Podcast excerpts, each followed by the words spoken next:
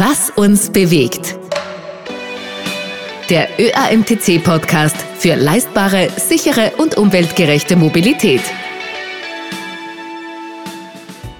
Hallo und herzlich willkommen bei Was uns bewegt. Wenn wir uns fragen, wie sicher unsere Autos sind, dann gibt es dafür einen Maßstab. Die Euro NCAP Crash Tests. Seit vier Jahren werden die neuen Modelle vom ÖAMTC und seinen Partnern aber auch in Hinblick auf ihre Umweltfreundlichkeit bewertet. Im Green NCAP. Das ist eine Art Öko-Ranking für Fahrzeuge, die neu auf den Markt kommen. Über den Green NCAP Award haben wir in der 20. Episode schon gesprochen, hier bei Was uns bewegt. Die Fahrzeuge werden punkto Umweltfreundlichkeit, Schadstoffemissionen, Kraftstoffverbrauch und klimaschädliche Treibhausgase geprüft. Aber nicht nur Benziner und Diesel, sondern alle Autos, auch mit Hybrid, mit Plug-in-Hybrid und mit Elektroantrieb. Ein Auto kann bei diesem Test bis zu fünf Sterne bekommen. Seit heuer gibt es dabei aber noch eine große Neuerung. Es fließt auch eine Lebenszyklusanalyse mit ein. Und worauf es dabei genau ankommt, das hören wir heute von Dr. Max Lang. Er ist der Initiator von Green NCAP. Herr Dr. Lang, herzlich willkommen. Grüß Gott. Herr Dr. Lang, äh, warum wird diese neue Wertung jetzt berücksichtigt? Umweltfreundlichkeit hat das Green NCAP ja vorher auch schon geprüft. Ja, wir haben äh, bisher aber die Messungen aus dem Auspuff gemessen. Das heißt, wir haben äh, Schadstoffe, Treibhausgase und auch die Energieeffizienz, aber das waren die Messungen am Prüfstand und auf der Straße. Keine Lifecycle-Bilanz ist in die Bewertung eingeflossen.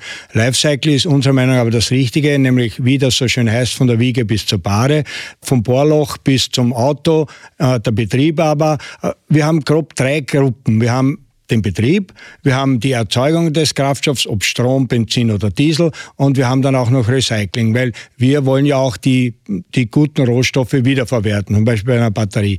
Und bei einer Lifecycle-Bilanz ist das alles drin und das einzig Wahre ist eben die Lifecycle-Bilanz und nicht nur der Betrieb, weil beim Elektroauto kommt zwar nichts aus dem Auspuff, aber die Erzeugung der Batterie kostet sehr viel Energie. Und darum haben wir diesen Award ins Leben gerufen, wo die Treibhausgase als Lifecycle-Bilanz dargestellt hergestellt werden, was also mehr ist nur aus dem Auspuff, und dazu schauen, äh, wie gut sind sie. Die Voraussetzung für den Award ist, er muss im üblichen Green NCAP Test 120 Gramm CO2-Äquivalent als Treibhauswert haben oder besser und dann wird er bewertet in der Lifecycle-Bilanz. Mhm. Mit dabei in der Lebenszyklusanalyse, Lifecycle-Analyse ist ja auch der Herstellungsprozess.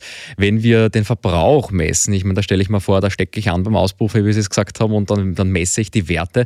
Aber ein Herstellungsprozess in einem bestimmten Land für ein Fahrzeug, da sind meistens mehrere Länder äh, ja. involviert, die Teile kommen von überall her. Wie kann ich das messen? Muss ich mich auf die Daten vom Hersteller auch verlassen? Ja, das ist das Ziel. Die haben wir derzeit nur sporadisch. Derzeit haben wir Studien, die seit Jahren Jahren, seit Jahrzehnten gemacht werden von allen äh, möglichen Ländern, äh, Institutionen, EU-Kommission, wo wie viel Energie drinnen ist, die nehmen wir derzeit als Basis. Aber wir arbeiten im Green Cup daran, dass wir wirklich, wenn wir ein Auto testen, rechnen wollen, möglichst viele Daten vom Hersteller kriegen, weil der ja dann zeigen kann, dass er schon besonders umweltfreundlich die Batterie erzeugt oder die Karosserie oder die Lieferketten sind gering oder er produziert in Europa die Batterie und nicht in China, mit welchem Strom immer. Das heißt, das ist ganz wichtig, aber die Details weiß natürlich nur der Hersteller. Mhm.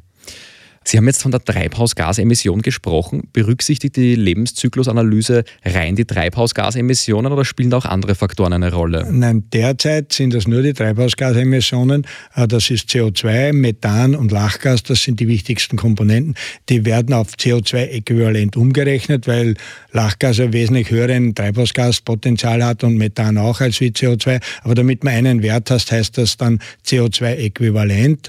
Äh, und derzeit sind das nur diese Emissionen. Mhm.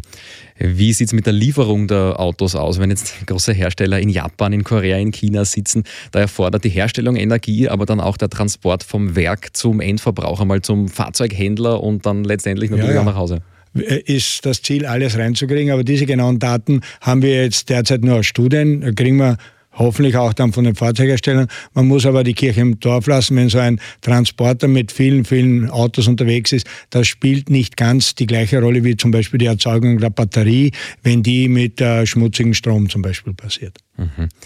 Jetzt geht es da um wahnsinnig viel Zahlenmaterial. Wie wird das alles für jede Neuerscheinung von jedem Pkw berechnet? Nein, wir berechnen äh, zunächst einmal nur die Autos, die wir selber testen. Damit ist die Zahl wesentlich geringer. Aber wir haben jetzt schon ein Tool im Internet für jeden Kunden zugänglich, wo er im Wesentlichen auf der Basis der Daten, die der Fahrzeughersteller zur Verfügung stellt, eine Lifecycle-Bilanz eines Autos und da sind alle neu Zulassungsauto, aber da sind keine gemessenen Werte. Das sind äh, Basisdaten vom Fahrzeughersteller. Mhm. Und ich habe gehört, in der Lebenszyklusanalyse, da steckt auch einiges an Know-how aus Österreich. Ja, das ist richtig. Vor Jahren, wie wir begonnen haben, äh, hat auf Initiative vom ÖMDC äh, sind wir an ein Grazer Institut, das Joanneum Research, herangetreten, die da absolute Spezialisten sind und äh, die begleiten uns seither bei den Berechnungen und bei der Bereitstellung der Daten für die Lebenszyklusanalyse. Also auch da steckt Know-how aus Österreich drin. Schauen wir uns den Fahrbetrieb genauer an. Wenn wir Elektroautos und Benziner, Diesel vergleichen, der Benziner oder Diesel, der verbraucht überall gleich viel, egal wo der fährt. Beim Elektroauto ist das anders. Da kommt es darauf an, welcher Strommix vorherrscht. Und so kann man sagen, ein Elektroauto, das in Polen fährt, wo der Strom, der verfügbar ist, eher aus Kohlekraftwerken kommt.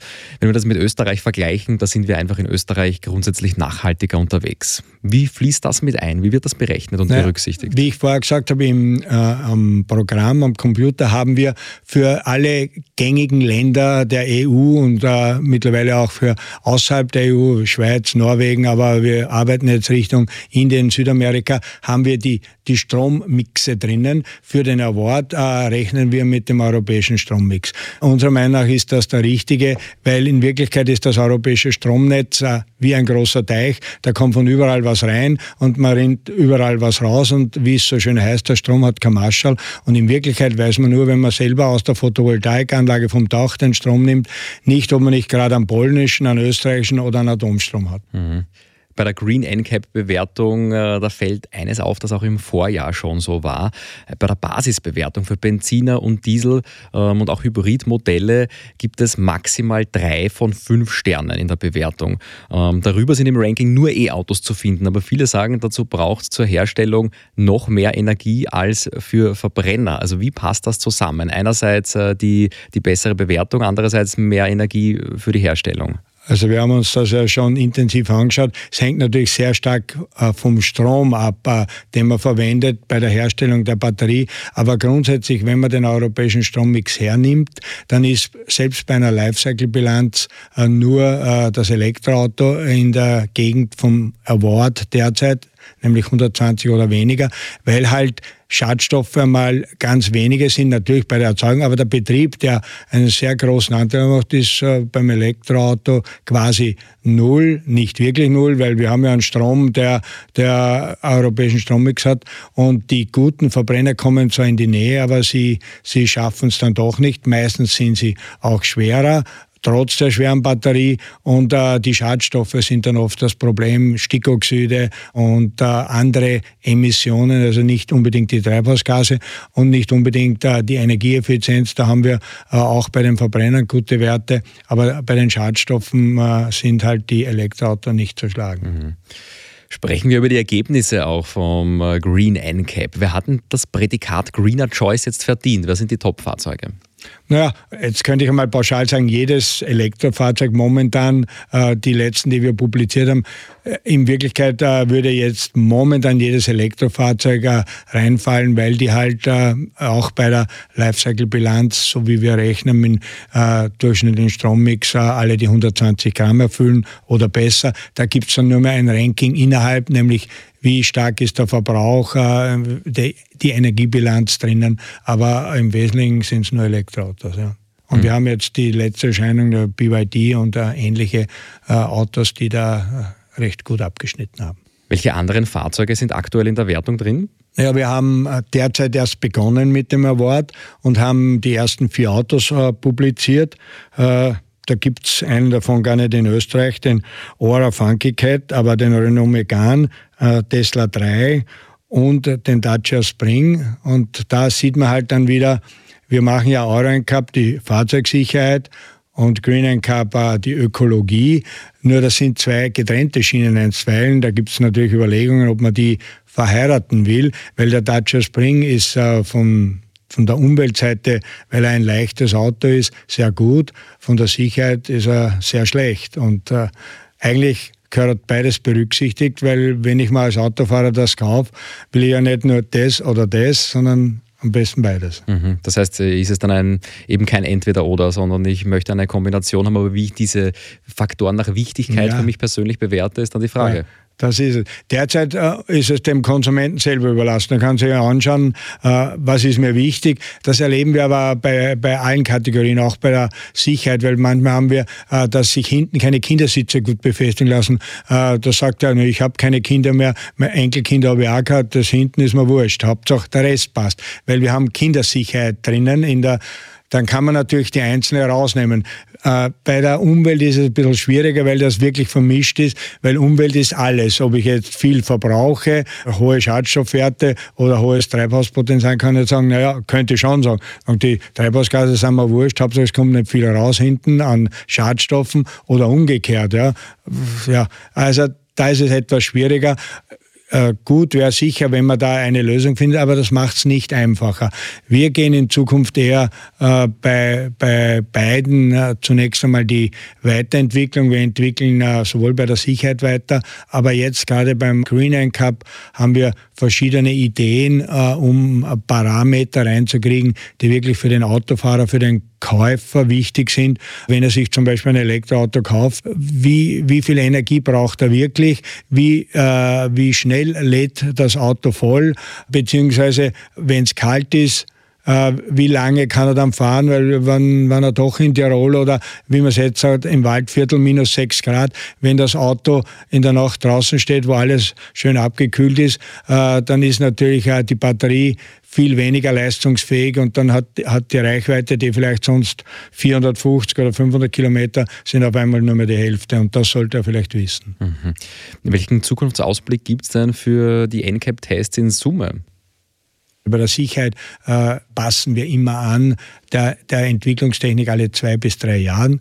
Beim äh, Green Cup sind wir ja weit weniger weit in der Entwicklung. Da machen wir jetzt eine Größe und das ist geplant ab äh, äh, Mitte 25, dass wir das Ganze überarbeitet haben, wo wir verschiedene Ideen, die wirklich äh, für den Kunden hilfreich sind, wo er dann äh, mehr auch weiß, weil jetzt wird ein bisschen Äpfel mit Birnen verglichen. Wenn ich sage, die, die Kapazität bei einem Benziner, danke in fünf Minuten, Reichweite für 800 Kilometer. Beim Elektroauto ist es deutlich mehr. Und die Temperaturkomponente ist beim äh, Benziner Diesel auch wurscht. Der braucht natürlich auch mehr, wenn er kalt gestartet wird, aber das ist im Bereich von vergessbar, weil er hat halt einfach 60 äh, Liter oder 80 Liter an Bord. Bei einem Elektroauto ist es merkbar und das sollte alles aufgezeigt werden, ohne jetzt am Wettbewerb, sondern einfach als Information für den äh, Käufer, für den Kunden das ist besser, das hat eine schnellere Beladung mit Strom, die Batterie ist schneller voll, die heizt besser oder eben nicht besser und die Reichweite ist auch gut. Und da gibt es noch ein paar andere, nicht nur das, aber das ist was äh, beim Elektroauto ganz wichtig ist. Wo werden die Ergebnisse dann publiziert? Wo kann ich da nachschauen? Die gibt es natürlich einerseits immer wieder bei Aussendungen, aber wir haben es auch äh, im Internet, haben wir, äh, beziehungsweise der ÖMDC hat ja sowohl äh, für Crashtests als für Ökotests äh, quasi die ganzen Tests auf der Plattform. Äh, also finde ich unter ÖMDC im Internet alles. Und fallweise haben wir es natürlich auch im Autotouring zumindest angerissen oder eine kleine Information äh, und äh, quasi das Tool, was ich vorher angesprochen habe, wo ich von Haus aus so auf einfachen Zahlen den Lifecycle-Bilanz von allen aktuell äh, am Markt befindlichen Autos, das gibt es auch im Internet unter ÖMDC. Alles klar. Dr. Max Lang, vielen Dank für das Update. Gerne.